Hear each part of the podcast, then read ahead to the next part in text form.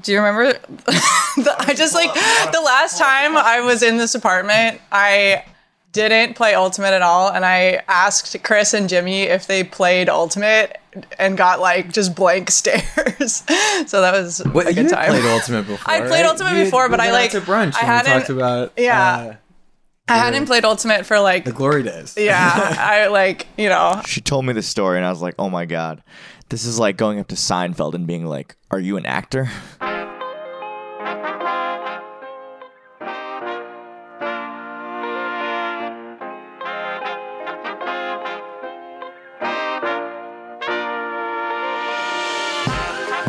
Hey guys, I'm Liz, And I'm Nick, and, this, is the Ultimate Ink. podcast where we talk to our friends from on the field. about their lives off of the field.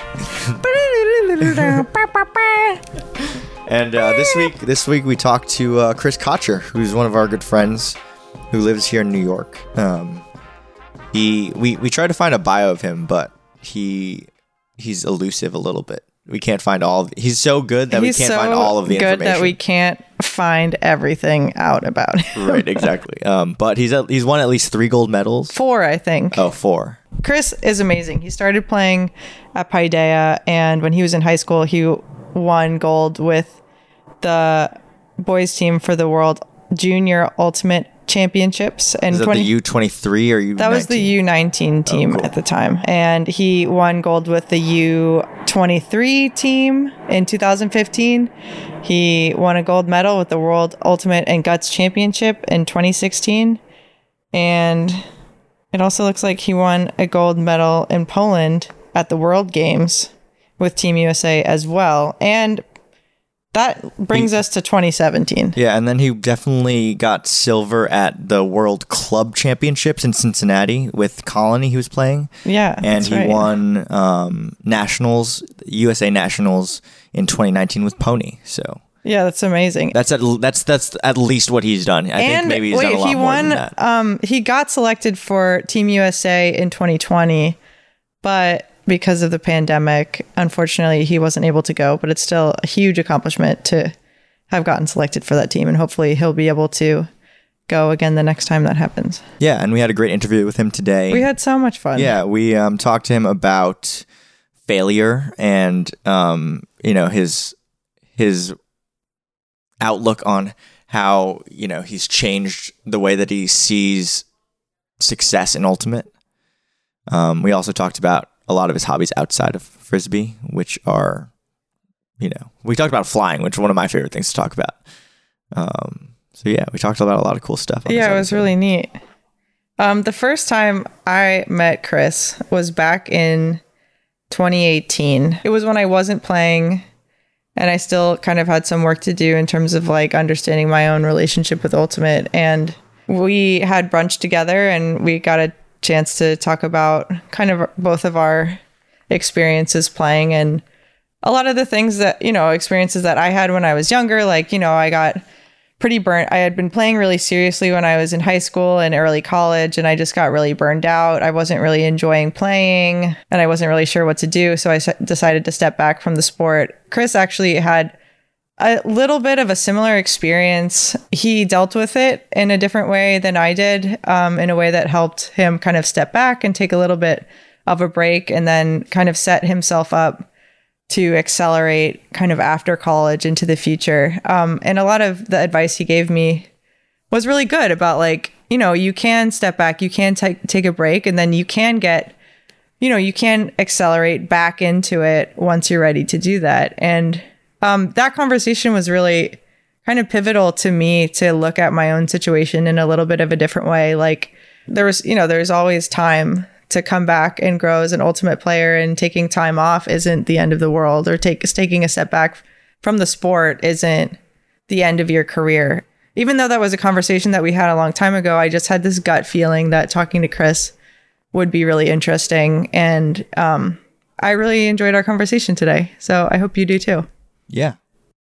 Well, let's just do playing history. Can you just tell yeah, us about yeah, for sure. how you got started playing and Definitely. Um, so I started playing at Paideia, um, which is a high K through 12 in Atlanta, Georgia. Um, it's known for ultimate, which is kind of bizarre, but it is. Um, so I I learned to throw when I was really young. I was like around frisbees, probably from like around fourth grade was like probably when I we started playing 500 on the playground. I hadn't really played much competitively, obviously, but um, learning to throw. And Oh, you guys and are playing 500 on the playground when you're like in yeah, fourth and like grade. ele- yeah, and like elementary school, definitely. Um, oh, because you went to it's like- I was like, wait, what? Oh, yeah, that kind of made okay. yeah, so we like we like the the P the varsity coach of the men's team was the PE teacher for Paideia. So like he's someone who's been in my life since I was, you know, in first grade through graduating high school. Um, and so like for me when I was younger, ultimate was a varsity sport at Paideia. It was like the some of the best athletes at the school were playing ultimate. So as a elementary school student, I thought it was super cool. Um, like I thought the sport was really cool, and I thought it was like really competitive, and like my view of it was very much how I'm sure other elementary kids view like soccer and basketball and more established sports. Wait, so Um, when would that have been? Was that like that would have been like in the late 90s when you were in elementary school or like the mid 90s? It was like early 2000s, right? So like my freshman year of high school was 2007. okay, So yeah, I guess the 2000s. like then. yeah, yeah, yeah, mid, yeah. early mid 2000s. So what was all like? I'm trying to remember. Like, I mean, I don't. One was Ultimate like in the night, like in the early 2000s. Like there was. Yeah, there was It was pretty early date. It was, like, it was early. There's definitely like established club teams. Like Chain was very good. Uh-huh. I knew of Chain. It, there was definitely it was before like Ultiworld and even like Skyd. I mean, maybe some of these were around, but it wasn't something I was. I was not following Ultimate. Yeah. In like a way aside from like. Oh, there's cool high schoolers that play Ultimate, and like my PE teacher is the coach of the Ultimate team. Yeah. And like I enjoy playing. It was definitely not something I was following outside of like me and my like elementary school friends That's so enjoying amazing running around. though. Like having like knowing about Ultimate when you're in elementary school, like knowing about like Chain when you're like in like the fourth grade so, or something. so I started playing in, in high school and like Yeah. that was in what 2007 or 2006 7 and I thought that that felt early to me for Yeah. like ultimate right but like at that point you know we knew about people like Bo Kittredge and like oh yeah. you know like Mm-hmm. there was the YouTube video of him jumping over people and that was like, yeah, yeah. that was like Bo as much guys. ultimate yeah, like, that was like content that existed My experience here, and and I wasn't like don't get me wrong, like we were not really playing organized ultimate in elementary school, but we were aware of it, and and then high school was my first experience with competitive ultimate. That was like playing on uh, the Paideia high school team and it was like a big deal for me to like try out and make varsity as a freshman like that was like my big goal coming through like seventh and eighth grade was like I wanted to make the varsity ultimate team, which I, I think is a fairly unique experience for people. Usually it's like they just have a group of friends that you play ultimate with after school, and there's not really like a team with a coach and they have cuts and things like that. So that was, and I don't think I realized quite how unique that was until I got out of high school. Yeah. Um, Did, were there other people in your class who like were excited to make trying to make the varsity Yeah, team I mean, too? It was like, it was like a, That's the biggest sport at the thing. school. Mm-hmm. It was like one of the bigger sports at the school.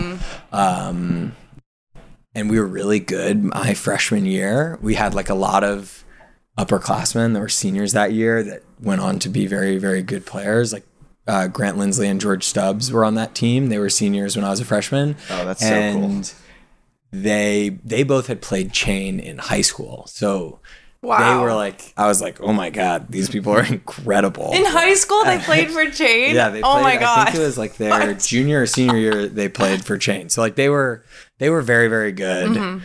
Um, and that that I think helped drive my desire to get better at ultimate and like take it really seriously because I had I saw these people I looked up to that took it really seriously, were really athletic and chose ultimate.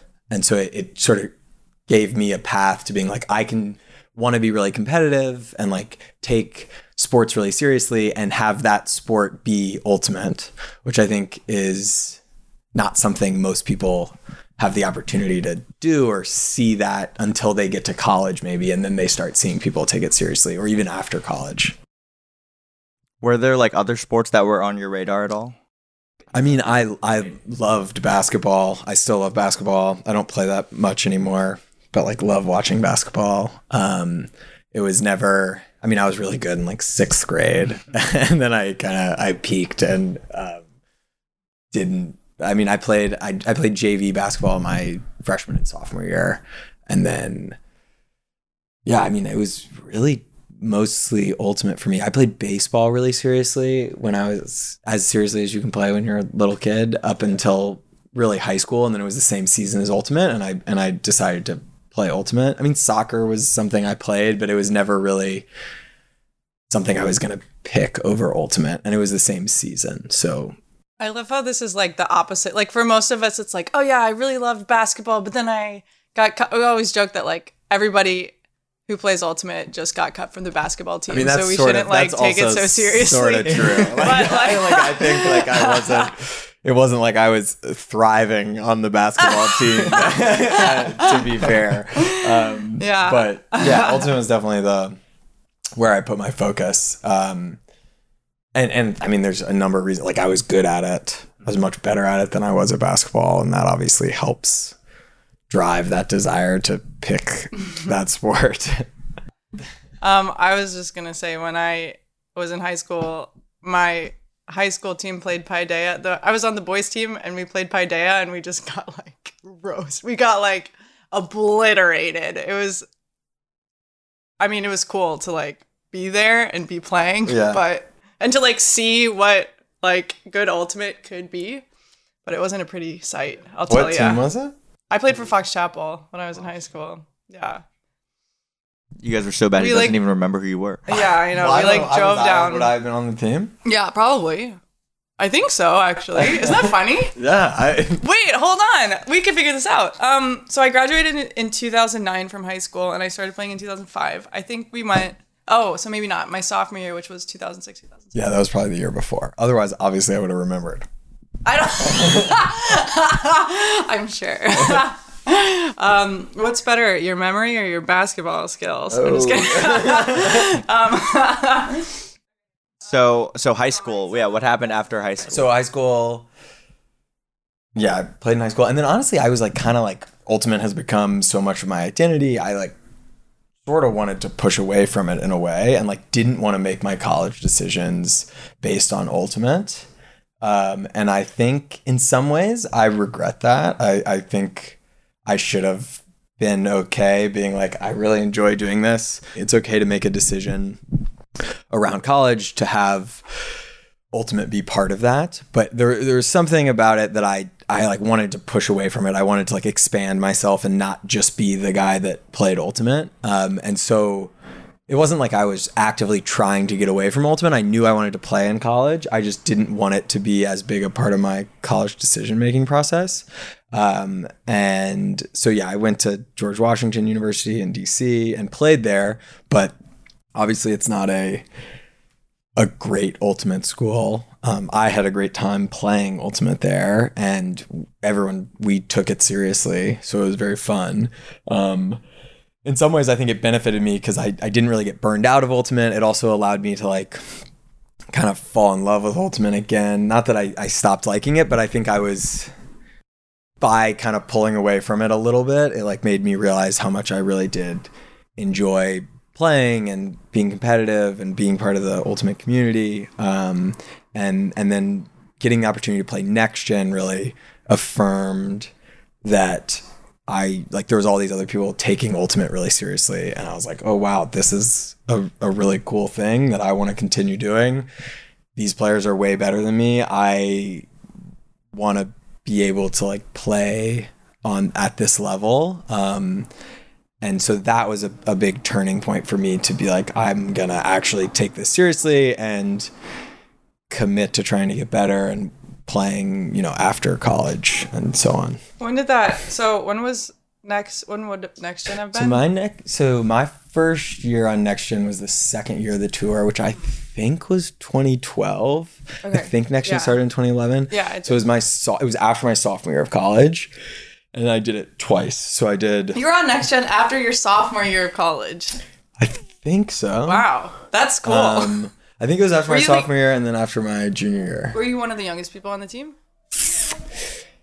Yeah, I think I was the first year, maybe Mm, not mm-hmm. the second. That's another weird thing that's been happening to me over the last couple of years. Is like I was always the youngest. It was like, Mm-hmm. oh, the young, good player, and now I'm obviously not the youngest on, on teams, and it's like this weird switch because in my head I'm kind of like I'm still the younger player on the team, but in reality it's like we obviously have way more, way, way more younger players than me um, playing on Pony and other teams I've been on. Uh, It's but yeah, I think next it? gen I was I was in the the the younger group. I may have been the youngest. I mean, thinking back on it now, it's insane. It's like Kevin was running this thing with a bunch of college students. Kevin was like taking children around in a bus. Like I thought, I when I think Like that's about a bad it, I- idea. When I think about Whose it, mom was signed the form for that?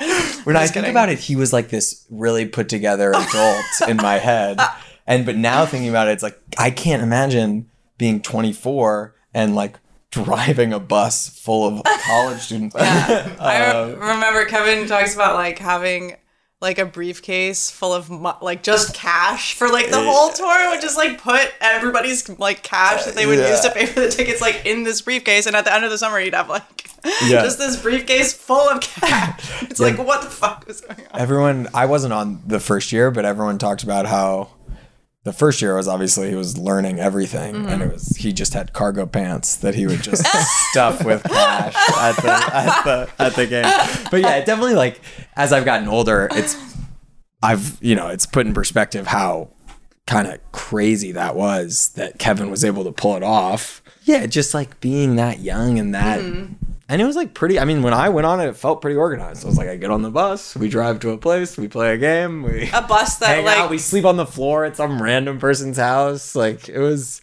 but yeah, that was like my that was an incredible two summers for me and really affirmed that ultimate was such a unique fun thing to put a bunch of time towards i guess and want to commit to Did you know, like, did you know when you were in college that you were going to want to get really serious about it after? Or was it just after NexGen that you were like, oh, this is important to me. This is what I want to do? yeah i mean i think honestly and and this is like happened somewhat during it it was just like in college i was into it i i liked it i think i felt a lot of this is probably more like personal pressure where um it was like i had played like junior worlds and so we'd be at these like college tournaments where there's like it's just like I had this expectation. It's probably mostly just me on myself being like I should be better than this person that's guarding me. And it was like it, it definitely impacted my ability to get better because I was like constantly trying to make excuses in my head of like, oh, I wasn't trying 100% or like I wouldn't want to try 100% because like it felt like a lose-lose for me. It was like if I do try and don't succeed, I won't have any excuse. Um, so it's like, oh, if I don't try, I can like fall back on like, oh, I would have done better. And and I think like as I was doing that, it was like I was not playing as well. I wasn't enjoying it as much. And so I kind of was like drifting away from it in some ways in my first year or two in college. NexGen became an opportunity that like helped like really make me want to take it seriously. But also I was like I was getting injured a lot. Like I on NexGen I dislocated my shoulder. Um, and so I like couldn't play as much as I wanted to. And it kind of felt like I was like, maybe this is gonna be the the highest level ultimate I get to play. Um, but uh, by the time that was done, I, you know, I think I had realized I wanted to do it. It was more like, am I going to be able to do it and take it really seriously? Um, and so I don't think I really, yeah, it was like NexGen definitely like helped put me on that path.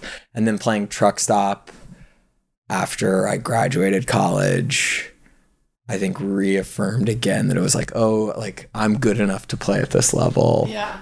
it's super fun. Um, I got a, way better at how I viewed getting better and like approaching things with like a growth mindset rather than constantly trying to fall back on like, oh, I'm not trying as hard as I can or something like that. And I got much better at just like, I'm going to go 100% all the time. There's going to be times where I don't do well. There's going to be times when I do do well. Um, and then I, I found myself getting way better, way faster Okay. um, as that was happening. I Let's don't know if get- that I- answered the question. I, yeah, I really want to get into that because that's like so. I I mean I I remember that feeling like when I was in college. I was like the kid who went to junior worlds and like every time I like you know was guarding somebody who like didn't go to junior worlds Yeah. and they scored on me or every time I got D'd by somebody who like I would you know be nervous that like I was getting worse or everybody else was getting better faster than me and it was a lot it was a lot and like Yeah. if somebody shows up to the field for like scouting or something like that and is, is like expecting you to like do really well and you're having an off I don't know like i or an off day like I don't like I just remember feeling and it's you're you're young to be feeling that pressure too. You're like 18 19 you're just a kid basically like a teenager and like yeah. yeah I so I remember that feeling. And for me it was kind of overwhelming and it made it really difficult to like I don't know. Yeah this is really interesting. I've never actually like thought about it or had this conversation but like what how did you work through that Yeah. So for me, it was definitely happening in my freshman sophomore year. I think I was kind of aware of it, but I I didn't really know how to put words to it. And then I, I took a sports psychology class in college. Oh, wow. That helped. That like it was just like it was like a class. It was like an elective, and I was interested in it. And they talked about um, task orientation versus like an ego orientation or an ego mindset. Um, and essentially, what that is is like an ego orientation or ego mindset is like you're viewing success based on how you perform um, against others or like compared to other people. Um, whereas a task orientation is you're viewing success based on like how much you've gotten better. It's like, you know, I can throw it 20 yards and then I practice a lot and then I can throw it 30 yards or whatever it is. Whereas Yeah. like an ego orientation would be like, okay, I can throw it 40 yards. My friend can throw it mm. 60 yards. I work really hard. I can throw it 55 yards. My friend can still throw it 60 yards or 70 yards and then it's like i feel like i failed and so like that's sort of the ego mindset and the truth is like most people have both of these and it's good to have both like there is an element of like you you need to at least i think that it's like the top athletes have some ego mindset but also have a very strong task orientation or like i think it, this reminds me of like growth mindset stuff that helped me a lot. But so like that that class kind of helped me be like, whoa, this is definitely what I am doing. And and I remember like vividly having these moments where it's like you're guarding someone you ex you expect to do better than them and you just you give like 50% or 80%. I feel like I would be, when I would back to basketball, I would play basketball at like the gym at GW and you would see these kids who are like way better at basketball. And it's like me and two of my friends who are just like trying really, really hard. And the kids we're playing against are significantly better than us, but like wouldn't try very hard. And it's like maybe we would win, but it was because they're going like 50%. And like that was what I was like with Ultimate, I think. It was like I was afraid to fail because of this expectation I had for myself. And then I just wouldn't try and then I wasn't getting any better because I wasn't trying. Yeah. Um, and I think it's something like I don't know. I, I think it's like a common thing in sports. Like young, Yeah. Really talented players sometimes can like fizzle out because there's so much pressure, and you like don't learn how to not do well. Yeah. And like what you need at different levels of the sport is total like the skills that are applicable at like like in the NBA like college basketball the NBA it's like the people who are successful at one level might not be successful at the next level. So Yeah. like and I feel like when we were kids too, it wasn't the same kind of infrastructure that there is today. So like Yeah. thinking about like how to grow as a player and like move from one level to the next is like a unique like path that is a little bit difficult to know how to navigate. Yeah, and and I think I was I was lucky. Like I didn't try. There was a U twenty three or U twenty four. I think it was U twenty three. Honestly, when I was doing it, but it was there was a tryout, and I didn't end up trying out for it, and I kind of hurt myself. But it was also partly because I was like kind of afraid to fail and not make it, and like if I didn't try out, then I could still have this expectation around myself for like kind of I could still tell myself like maybe I would have made it. Like I wasn't putting myself out there. Yeah. And then like I, I read this book, The Art of Learning, um, which I think I've talked about on every single podcast or interview I've ever done. um, but it talks a lot about uh, the growth mindset, um, which I I think uh, the psychologist Carol Dweck is, is like it's it's based on her research, um, which it's similar to what I was talking about before with like the task and um, ego orientation. It's just like making sure you're you know like how you get better at things is by trying harder essentially. It's like it's unrealistic to expect you're just going to naturally be incredible all the time at everything. And being able to shift your mindset to a like ask like why why did i mess up there? Why did i fail there? And then like deliberately try to practice that skill and and base some of your success not necessarily just on like am i better than this other person but am i am i actually getting better at this skill? Yeah. um, and so once i was able to shift to that i think it helped remove a lot of pressure for myself. I got a lot better. I started having a lot more fun.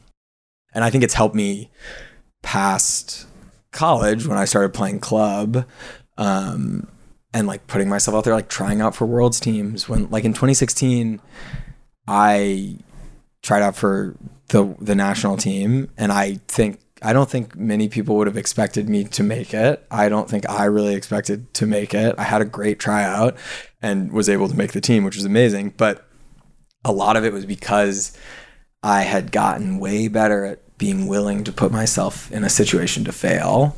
And before that, like I was not comfortable with it and was like way too tied to the outcome of how how I would do to like my self worth in ultimate. Um, and once I was able to, I mean, it's it's hard to totally get rid of that, right? Like Yeah. I definitely still have it, but once I was able to at least be conscious of it and be aware of how to get better at things and like try to get better at things, I I it definitely helped me unlock getting getting better at ultimate as a whole and I love being that. better on better teams, etc. Yeah, this is awesome. The I like we have we talk a lot about failure. We have like two episodes where we talk about failure. I love talking about failure because I think I'm definitely trying to develop like a healthier mindset around failure too because I don't think you can get to the level that you're at without like working through this, without being afraid of not like winning a matchup or winning a game or you know something like that. So I think that's that's amazing. Um one thing I'm curious about is in ultimate i mean it is a lot about matchups like you're you're guarding someone or somebody's guarding you and what you're able to do is in a lot of ways contingent on what the other person is able to do so how do you remove you're when you're kind of always like up against somebody else or always comparing yourself to somebody else how do you remove yourself from this kind of thinking Yeah, I mean it, it's definitely tough. I think you're right. It, it's hard to completely remove it. I think what has helped me is like at at the highest level or like at just like the club level, right? Like when you're playing, there's a lot of really good players that you're playing against. Like at nationals, let's say like everyone that is playing on a team at nationals is very, very good. Um, whether people know who they are or not, like to get there, you have to be very good. And so I think when you're like you just have to be okay failing against somebody. And like it's it's definitely hard especially it's like you're playing some team and maybe they don't put the best defender on you or like they they put someone you don't know who they are on you and then you're kind of like why is that? And like it's like it can like get in your head or whatever. Like it happens all the time. Um, or it's some young player that you're like oh i should be better than this player. But it's like they get a d on you or they sky you or you can't get open. And you're like am i what's happened? Have i gotten worse? But it's like i think I don't. I, mean, I don't. By no means have I mastered this. Um, there are definitely times when I get in my own head and don't, or like, or less confident. But I have. I, I really think like basing it on how my own individual feeling of how I'm playing. Like, yes, someone's guarding me when I'm cutting, but like I know if I do a cut that feels good versus like doesn't feel good, or if I like end up dancing in the lane or something like that. And so I can try to compare myself to how I think I should be cutting or playing or playing defense or whatever it is. Um, but yeah, I mean, it's it's definitely difficult. Um, and, and at a certain point, like I've gotten a lot of confidence over the years of playing well in big games that has given me more of a cushion, I think, mentally, where it's like I can go back to a time when I did play really well, or like when I did succeed in a specific um, in a specific way, and like maybe that's not a healthy way to do it, but it's like that can help me kind of have have a little bit of a backboard when I'm not feeling as confident, and like those experiences just like build on build on each other. So like they kind of it dominoes as as you have more and more times of like succeeding. Yeah, that's kind of like what you were saying too about the like the first time Yeah. me and Nick talked about this. Um, he was talking about how like I don't know how to explain it, but basically like everything you do, like good and bad, you can like put on like a, Like a scatter, plot, plot. almost, and like. Sometimes you're doing something better, sometimes you're doing something worse, but like any one of those dots isn't representative of who you are as a player. It's like the whole overall picture. So if you like make a stupid drop or you like throw it away or something like that, that's not the whole story. The whole story is like this integrative picture of like yourself. And it's important to keep that in mind. Definitely. Yeah. That's really yeah, I like that idea. What do I what should I do first? Should I read the book? I guess I should read The Art of Learning. I mean, I I loved the art of learning. Okay. Um, it's by this guy Josh Waitzkin, who's, um, he was. I don't know if y'all have ever seen the movie Searching for Bobby Fischer, but he, I have, yeah. So Great he- movie. He's the he's the who that movie's based on. Oh wow. Um, so he was like a chess prodigy who kind of goes through this a little bit. It's like he's like incredible at chess. He like becomes very very good, sort of gets burned out, um, and then he starts um, doing tai chi and like tai chi push hands, um, and it's sort of his. The book is like kind of it's like a memoir in a way, but like very specific on how to get better at something. I mean, it, like that's as the title implies, like the art of learning. It's like how he goes from, you know, just starting out with Tai Chi to becoming a world champion Tai Chi fighter. I forget. It's like push hands. I think is tech. It, he does like two different versions, um, but a lot of what he talks about is based on Carol Dweck's work, um, and and I believe her book is called.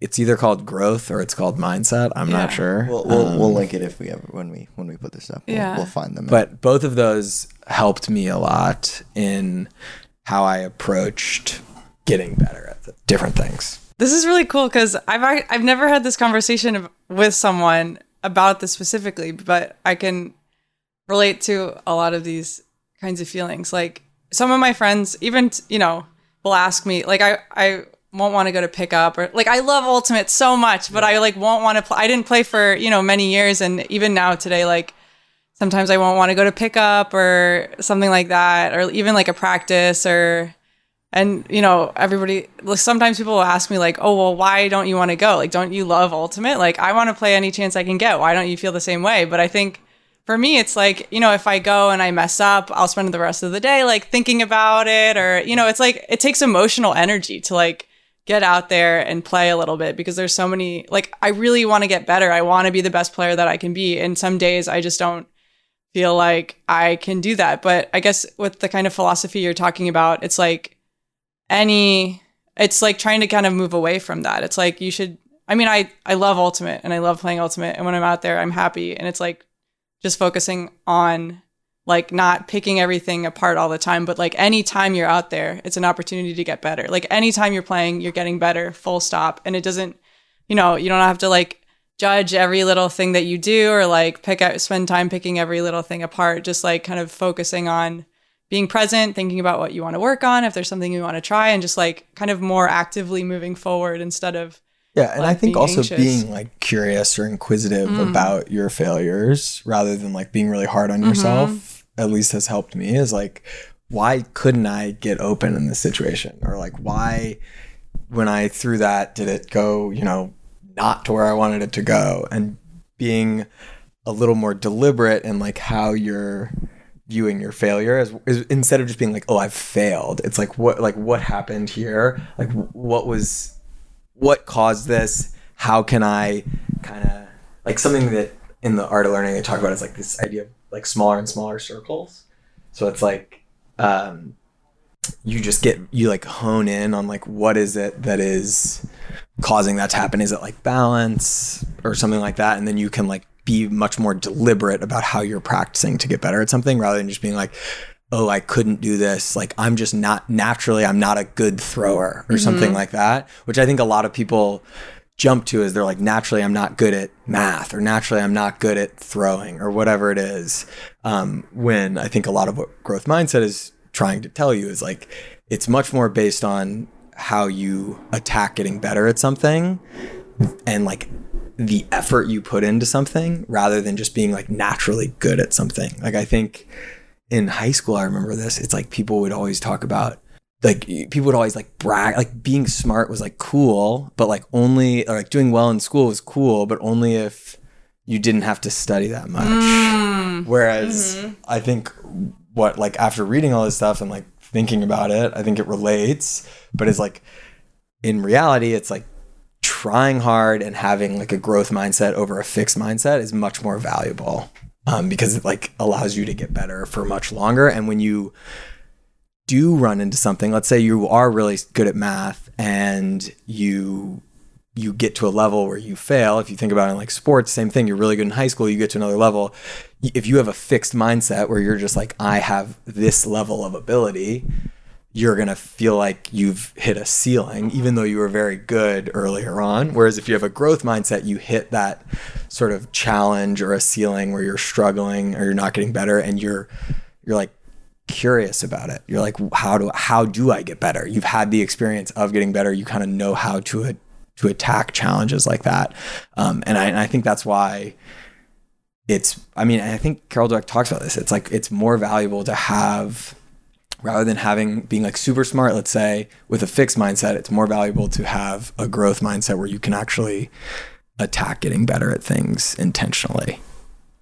I love this. This is why we're doing the podcast. Yeah. Thank you. This is awesome. This episode of the Ultimate Ink. podcast is brought to you by VC Ultimate. VC Ultimate has been producing custom uniforms and performance apparel since 1998. A company that proudly puts values and community before profit, VC is the world's best source for quality, design, and all of your ultimate needs. Check them out at www.vcultimate.com and at VC Ultimate on all socials. Use the code Ultimate Ink. one word to save 10% on your next order. Well, one one cool thing that we wanted to talk about was your time um, in Australia. Oh, yeah. Oh, playing yeah. with Colony. What was what was the deal with that? What was what was that like? So yeah, 2017, I had just played World Games uh, in Poland. Jimmy was on World Games with me. We had kind of expressed how how much we were enjoying playing and wanting to play more and like wanting to make Ultimate a, a focal point of our lives. And we were both ready to leave jobs. Um, we had known some of the Australian players. Uh, I think Cupcake, Tom Chulet is his name, uh, had played on Bravo um, like the year before. So there was some connections there. We had played against them World Games and like spent some time with them. I had studied abroad in Australia, so I had like some frisbee connections there. Their season worked out where it's like their regular season was January to May. So it didn't really conflict with club season. And there was Club Worlds that summer. Um, and neither Bravo nor Pony were going to be in Club World, so we kind of were also interested in doing that, but wanted to like actually go and play on the team for the whole season. So we went in January, um, used it as a way to like travel around. We went to like Hong Kong, we did Australia, we did a couple places in Australia. We went to Japan and did Dream Cup. We went to Indonesia um, and played a tournament there. We went to the Philippines. Um, and we did a couple clinics throughout while we were doing it. And then we would play we would had practice like twice a week. That was sort of like our grounding thing um, with colony which is now i believe called sunder.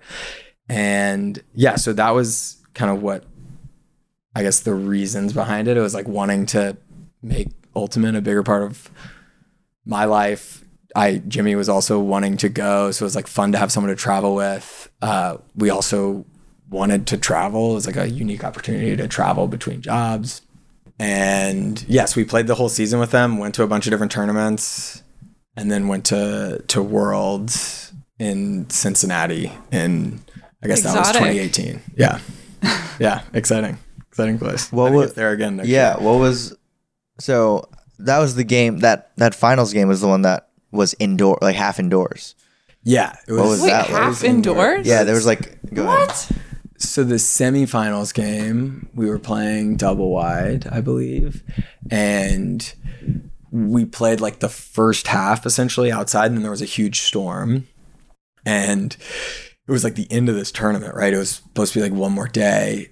All these games they couldn't we couldn't play. So then we thought it was gonna get we thought it was at best it was gonna be the next day. Like everyone mm-hmm. left the field but then they essentially were like the only way we're gonna be able to do this is we're gonna play at this indoor Oh my like gosh. turf soccer stadium What? and so they, the way they did it was they were like, okay, it's gonna be the same score. We're just gonna have 20 minutes left on the semifinals game, and it was like, it was also like, it was so crowded. Like it was the craziest environment of Ultimate I've ever played in because it was like inside. It's really packed. There's a ton of people there. It's like overflowing. There's a like a shot clock that's like 20 20 minutes Like the mini, like over. indoor winter league. Yeah, Like and it's like it's really loud. It was the loudest ultimate game I've been a part of. Like it was to the point where like we couldn't really hear on the line um, because of how many people were there and like how loud it was and how close everyone was. And it was like inside the turf was kind of shitty. Um, like make or take it, subs on the fly. yeah, kind exactly. of thing. kind of do whatever you wanted.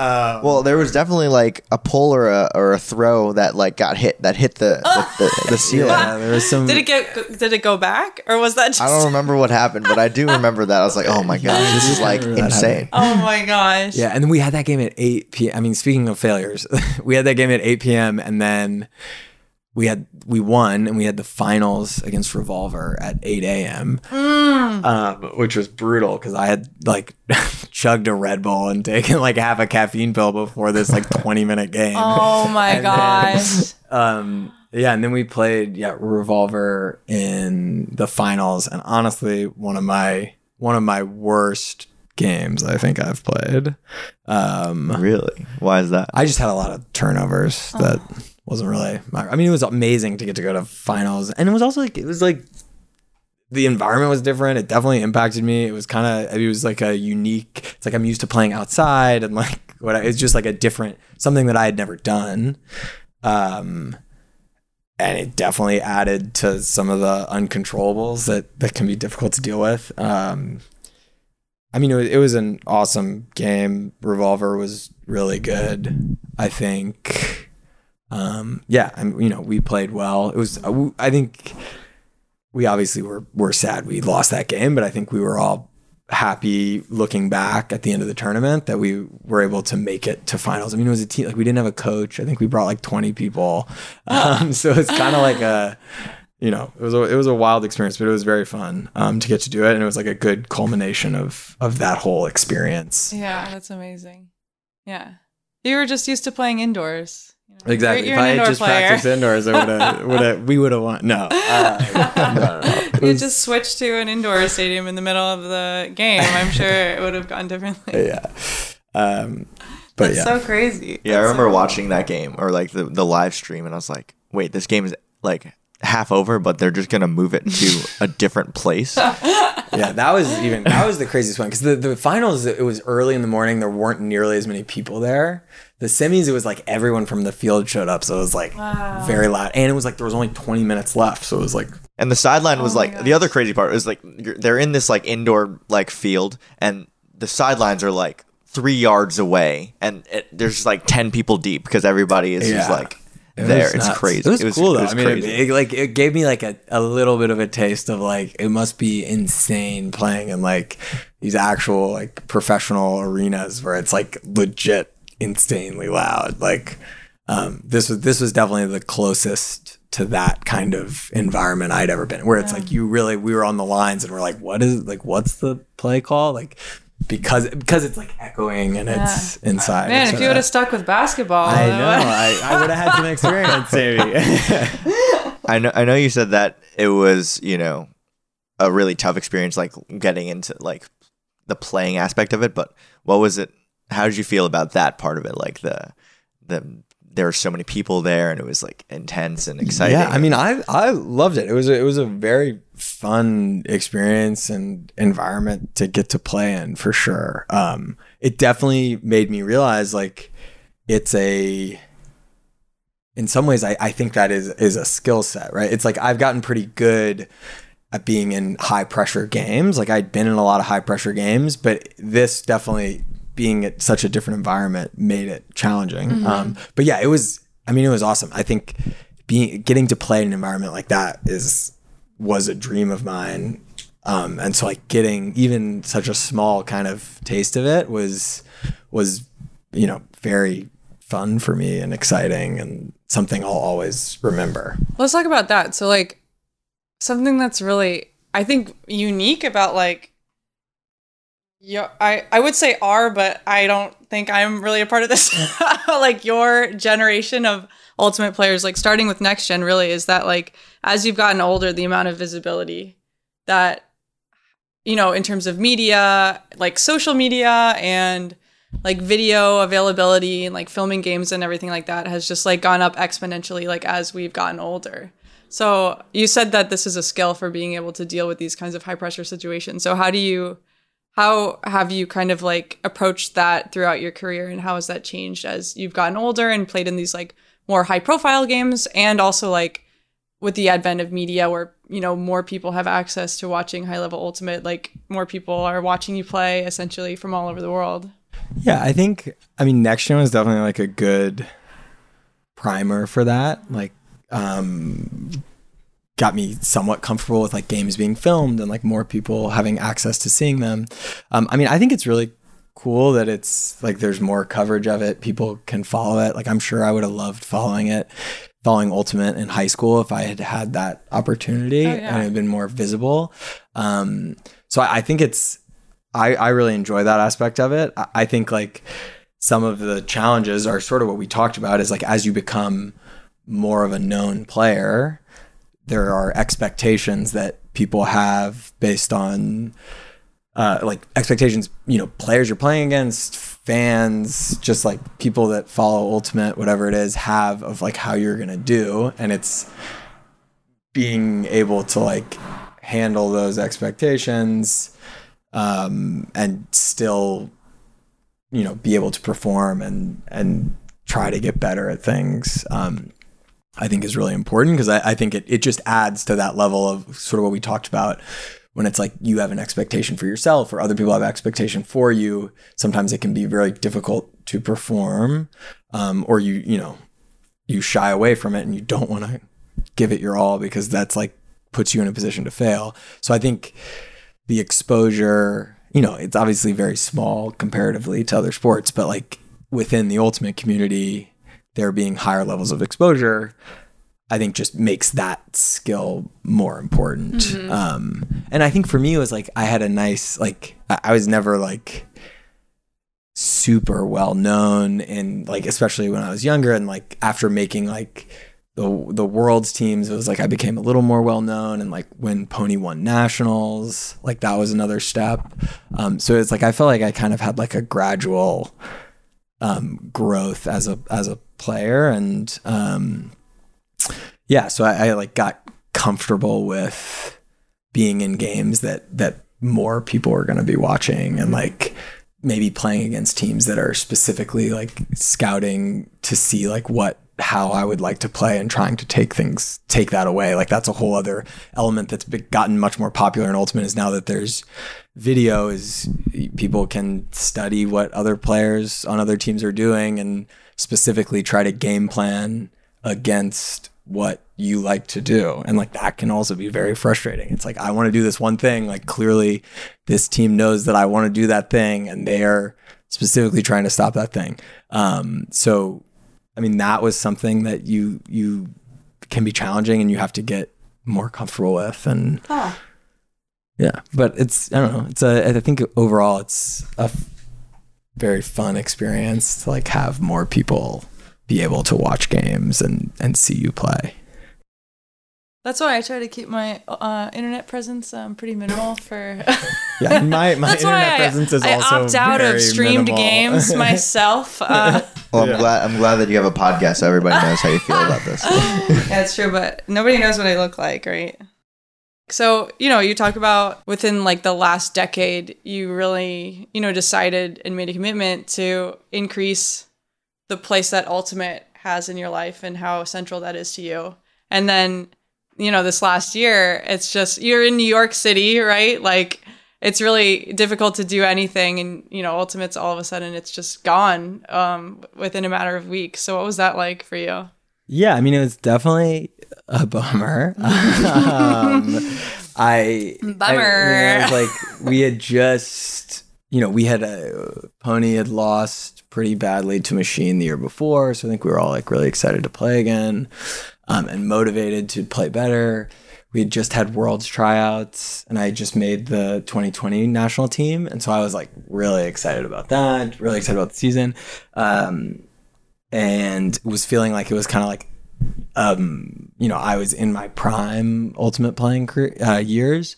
Um so losing the season was was definitely sad uh and like obviously had a, a significant impact and just like the what I was spending my time doing, and obviously that happened for everybody. Like we were all just sitting inside, especially in New York. It's there's not a lot to do if you can't like go out to eat and things like that.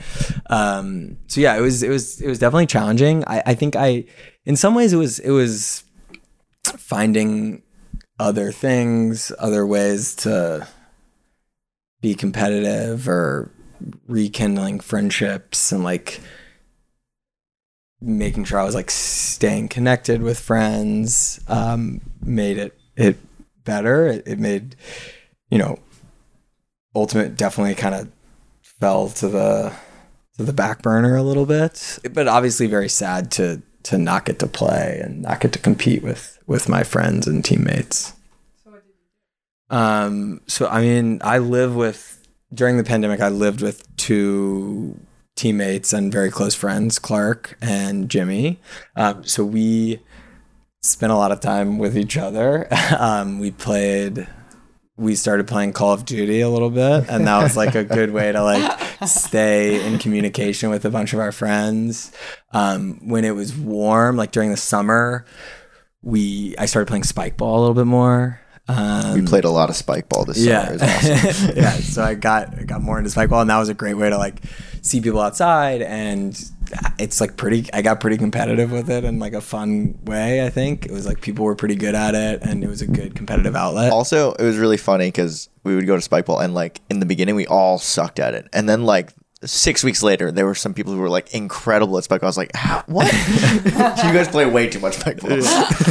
like spike ball is fun. Um, I actually so during the like winter months, um, I think it was like in November. My girlfriend and I went to Arizona, and we kind of used that as like a hub because we were both working remotely, and we got an Airbnb and we did a bunch of like road trips to national parks in that area. So it was like still we weren't really like seeing people obviously, but we were able to do like the Grand Canyon and we did Zion and we did like a canoe trip.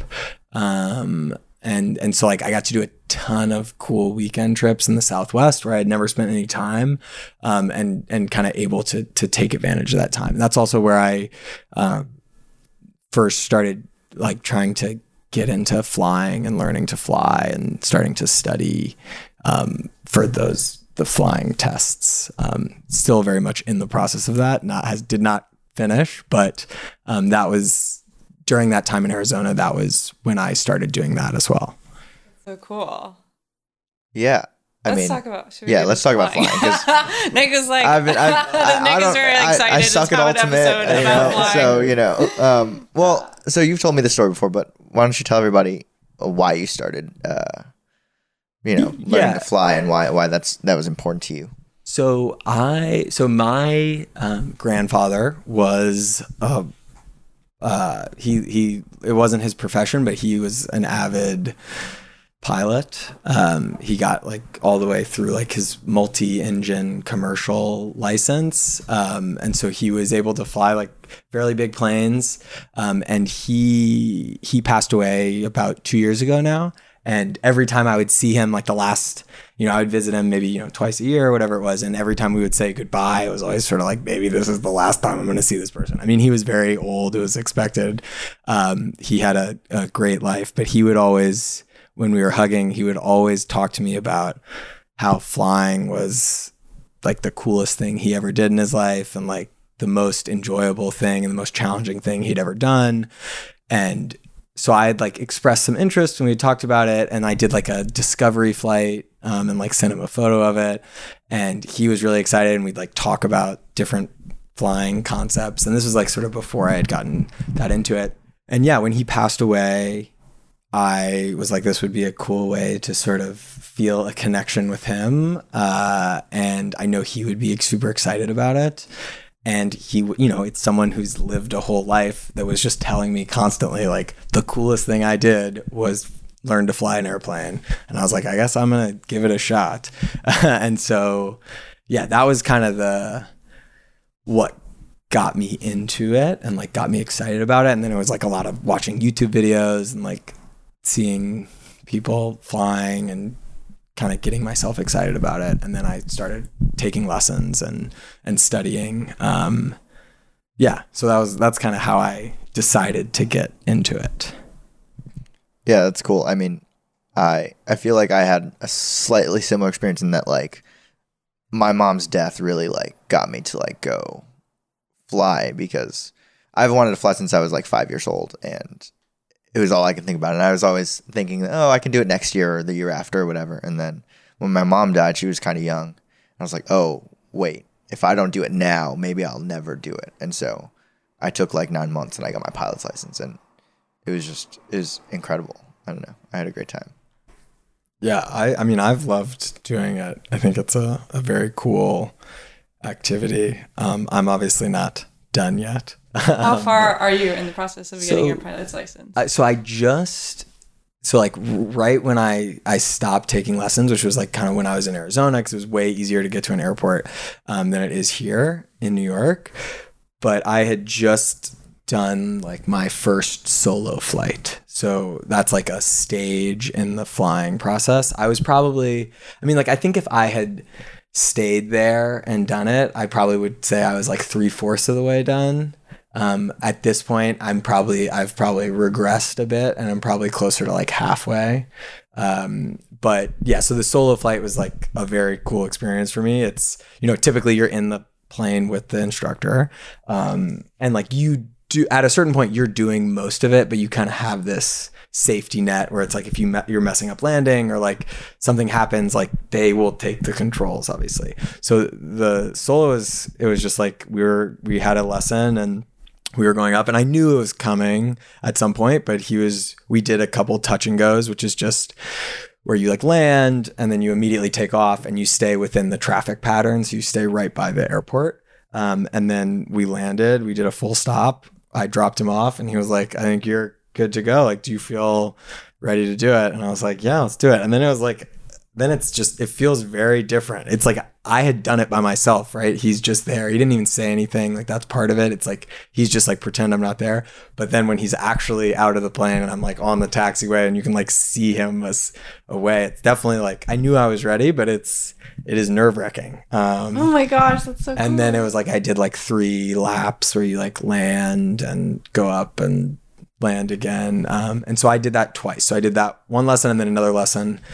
I did another probably 45 minutes solo. So it's like I, I'm at the point where it's like I have about an hour and a half of solo flight. Um, so, you know, I, I got to the point where I could do it by myself. I still have a, a long way to go with both requirements and like being comfortable doing it. Um, but I'm hoping I ha- I just left my job as I was mentioning before, and I should have about a month or six weeks off. So I'm hoping to finish um, and complete the pilot's license in this time period. We'll see if I Yes, if I do. you got to go do it. But- so then, because I have no other friends that are my age that fly, so we yeah, need to. Nick's friends with all these like old white men yeah, I mean, that he tells kind of me about all the time. yeah. so yeah, Yeah. You could have all of these old white male friends too. I, I mean, that's, that's definitely the demographic of flying for sure. Um, so do you have like a like an end goal with flying? Is there a thing that you want to be doing or is it for me it's just recreationally. So like I I want to fly because I just love flying and I don't want to like get paid to do it or anything like that. It's just like something that I want to do. yeah, but for you have your own goal though. You want to fly across the country. Right. I, I I do want to fly across the country. Yeah, so I I have like a couple things that I, for me it's recreational as well. I don't really have any intention. I could see myself at some point being if I like when I was closer to retiring or something, I could see myself wanting to be like a CFI, like a flight instructor, What's a CFI? uh, certified flight instructor. Oh, okay. And it's just like who teaches people how to fly. So I could like potentially see that, but I wouldn't say that's a goal. And my my view of flying is is it's recreational in the same way. Like I I really enjoy it. I think it's like such a cool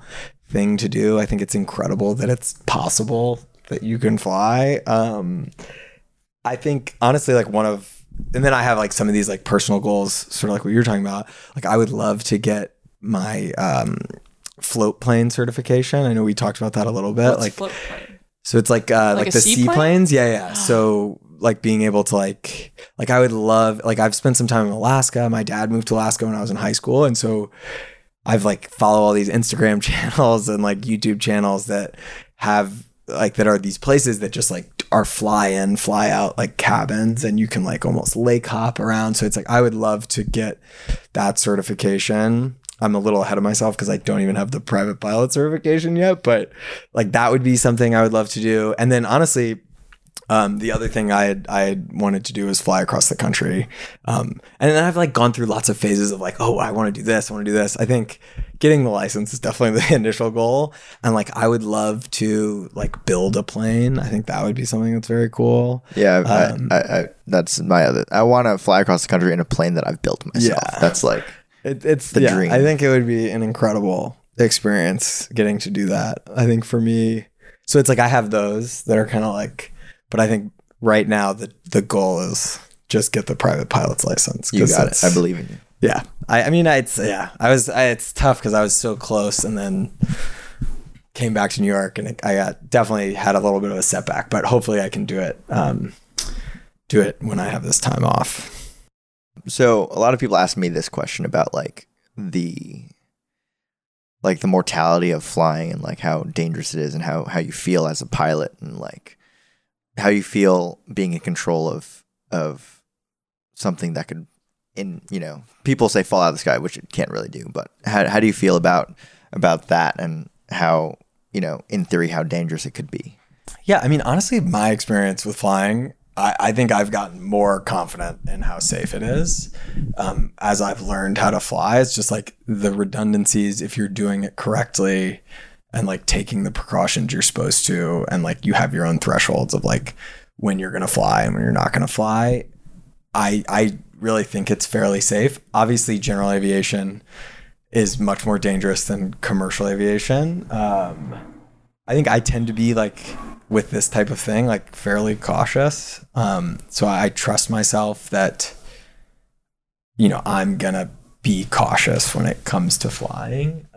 So yeah, I mean, I definitely like nervous. I mean, it's like talking about that solo flight. It's definitely like there's like stuff going through my head. It's like I could really mess this up pretty bad, but at the same time, it does feel. sa- I mean, I don't. I don't know. It feels like I don't feel like I'm like risking my life doing it. If that makes sense. Yeah, I mean, I feel the same way.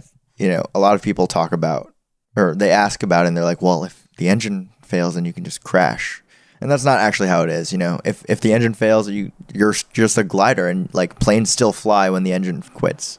You just like land in a field or something, and it's Yeah. and it's fine. So But it also goes back to what we were talking about before in terms of cultivating confidence in yourself. Like, I'm, whenever you go out on the field on like nationals or something like that, like you could be like, man, I could really fuck this up right now for Yeah. everybody. But like, you know, you like it goes back to what we were talking about about being confident in your skills. You've been, you've practiced a lot. You've been in these kinds of situations before. You know what you're doing, and if you just kind of like focus on that, then Yeah, for sure. And like right now, if I were to go up, if I it was like I'm in a plane and it's like I got to take y'all on a plane ride, like I wouldn't feel comfortable. Mm-hmm. Like I would feel not good. Like I think theoretically I could probably pull it off, but I like I am not at the point. So it's like it's in some ways it's a hard question to answer because like I don't feel super confident by myself right now in a plane, but I'm sure I would once I got the license. And I did honestly three months ago. I felt very So confident. I, I feel I mean I feel the same way. I have a rule that you know I, I fly every once a week. Yeah. And if I get like three weeks out of flying by myself, I won't go up without an instructor because Yeah. it's it's not my job. It's like something that I'm doing for fun, and so I don't need to risk my life for something that is not you know something that I need to do all the time. And so Yeah. you know if I so that's like my personal limitations on on my confidence levels and like how do how I keep myself in check to make sure that I'm making the right decisions and, and making safe decisions. for sure. And like what I've loved, about this is a little off topic, I guess, but like something that I think is so cool about flying is it's this mix of of learning the science behind like how something can fly and like the physical ability it actually takes to control the plane. Um, which is obviously it's not like you need a ton of strength or anything, but there's like a level of coordination and like combination to knowledge that I think is very unique to flying that is like such a was such a fun experience for me. It was like learning all this knowledge and then getting to like incorporate it with this sort of physical skill. Um I felt was very fun and rewarding to kind of have the like tactile experience of like controlling something while like understanding like how it's operating and like needing that combination of knowledge and skill to operate a plane i think is like a, a unique uniquely rewarding experience that that flying provides Yeah, I mean I agree. I I loved learning the science behind yeah how airplanes work and how all of the you know barometers work and how all the weather patterns and all that stuff, and then like going up and being like, okay, this actually works. Like Yeah. this is incredible. yeah yeah it's it's very cool um hopefully i will i will finish soon and we'll get to go flying soon yeah, let's go. Let's go. Let's go get a, get lunch somewhere. yeah It'll be awesome. Where? Where do you want to go? Um, so one of our friends, uh, Kristen Scott. So Kristen's family has a they they spent some time out on Block Island, and apparently there's a little. Uh, it's like a seven hour drive or like a f- an hour and ten minute flight, so we can fly over That there. be awesome. Oh, wow. And they have a little uh, lunch spot on the field, and we could just go yeah that sounds incredible have incredible some lunch on Block Island. Cute. Yeah. We were thinking about like if we could. I, I don't think we If we would have had had time, time, but we we, had time, thought but- it would be cool to do the interview Yeah, in the plane, Nick like flying. That would be That would have been awesome. But next time once i have my license Sounds good. Sounds Mhm. Yeah. Uh, do we have anything else we want to talk about? Do you have anything else you want to talk about? Any like personal like a thing that we like to talk about a lot on this podcast is like mental health and like personal struggles and I don't know if you have any any big you Yeah. know We didn't put this on the list, Sorry, but if you have any like Yeah. personal trauma that Yeah. you're ready to um, just let everybody know about. no, it's yeah. Like, um like I- i think something i've always struggled with and like can impact me mentally is like not exactly knowing what i want to do with my career like i like there are elements of it's like I, i'm happy in my career in a sense but i'm also like it's not like in so many other avenues of my life i'm i'm good at having a goal and i'm good at like getting to that goal um, and like it's helped me with frisbee it's helped me with you know like flying things like that um, and i think something that has definitely impacted me like mentally is like kind of feeling unsure about what I want to do, being like I spent a lot of time playing ultimate. That seems to be the skill set I've developed the best. um, and yeah, so I think like there there are stresses with that when I'm like working and I'm like what am I like why am I staring at a screen for 8 to 10 hours a day? Um, but it, you know it ebbs and flows. I think frisbee has always been this incredible outlet for me where I've I've been lucky enough to have something that I can be really passionate about, that I can put a lot of time and effort into getting better. I've been lucky enough to like play at the highest level and continue to get better and like be involved in the ultimate community. Um, so that has always helped. I think a little bit of stress came in with like the pandemic coming, like ultimate sort of being taken away and me being like, what, what am I like, who am I now without, without ultimate? Yeah, I don't know. I think I think it was like I I've really enjoyed being good at something. Like it's really fun to be good at a thing, and Ultimate was kind of that thing for me. And then like that was not really part of my world anymore, and so it just made me, yeah, question. Cool. Thanks. Yeah. Not having something that I was like super good at that I could like hang my hat on. Um, yeah, I don't know. I mean, I think it's it's probably something I'm still gonna deal with in the next couple of years. Like as as I you know, hopefully I have plenty more years of playing high level ultimate, but eventually that is going to come to an end and I'll have to address it or like Yeah. handle it. I mean, I think I'm, I'm getting more and more comfortable with that concept as I've gotten older.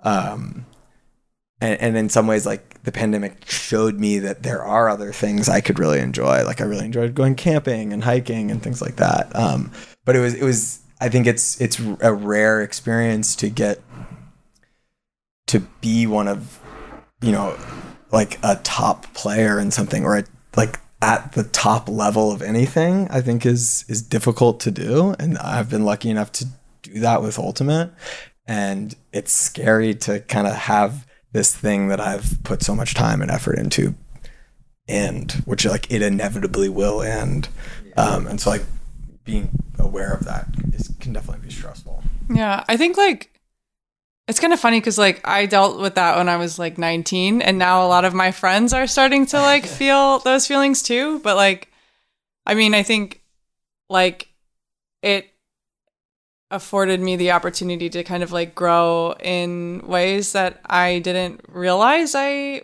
like kind of needed to grow in, which was nice and interesting and and also the other thing is that like ultimate's always going to be there in like it might not be there in the exact same way that it is like for any of us today, but it's all like the people are this community is like I mean, people don't really leave the ultimate Yeah. community, right? Like I don't we know. just play. We just played League until. Yeah, know, you just like it's always going to be there dead- in like one dead. and it exists already in like so many different capacities and so many different like facets and pockets of the of the country and the world. And like there's always new opportunities and new people to meet and new ways to grow and learn in like in the sport and in yourself and yeah, I don't know. I think it's just like it's just going to change. It's and I'm gonna go excited away. for like when Ultimate's over for me to like find something else to get good at, like maybe pickleball or Oh, spike yeah. ball or whatever. Something that I can like flying. Like, I'm gonna make sure I- that it's flying, so we can go fly all the time. yeah, So you have another friend that's me- not that's uh, younger than like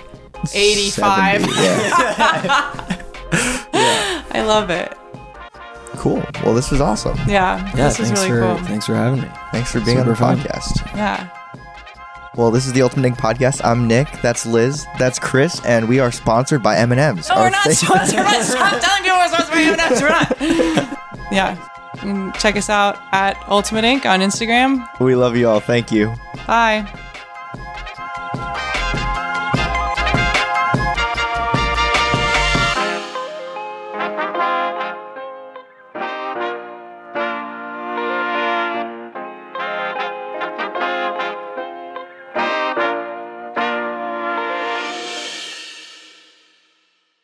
Stop doing that. You're such a creeper. I'm not being creepy. I'm just playing with the microphone. There's a big difference. Okay.